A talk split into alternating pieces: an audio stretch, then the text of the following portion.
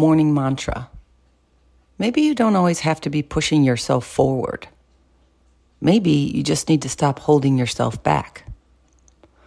Sometimes the only thing standing in the way of reaching your dreams is you.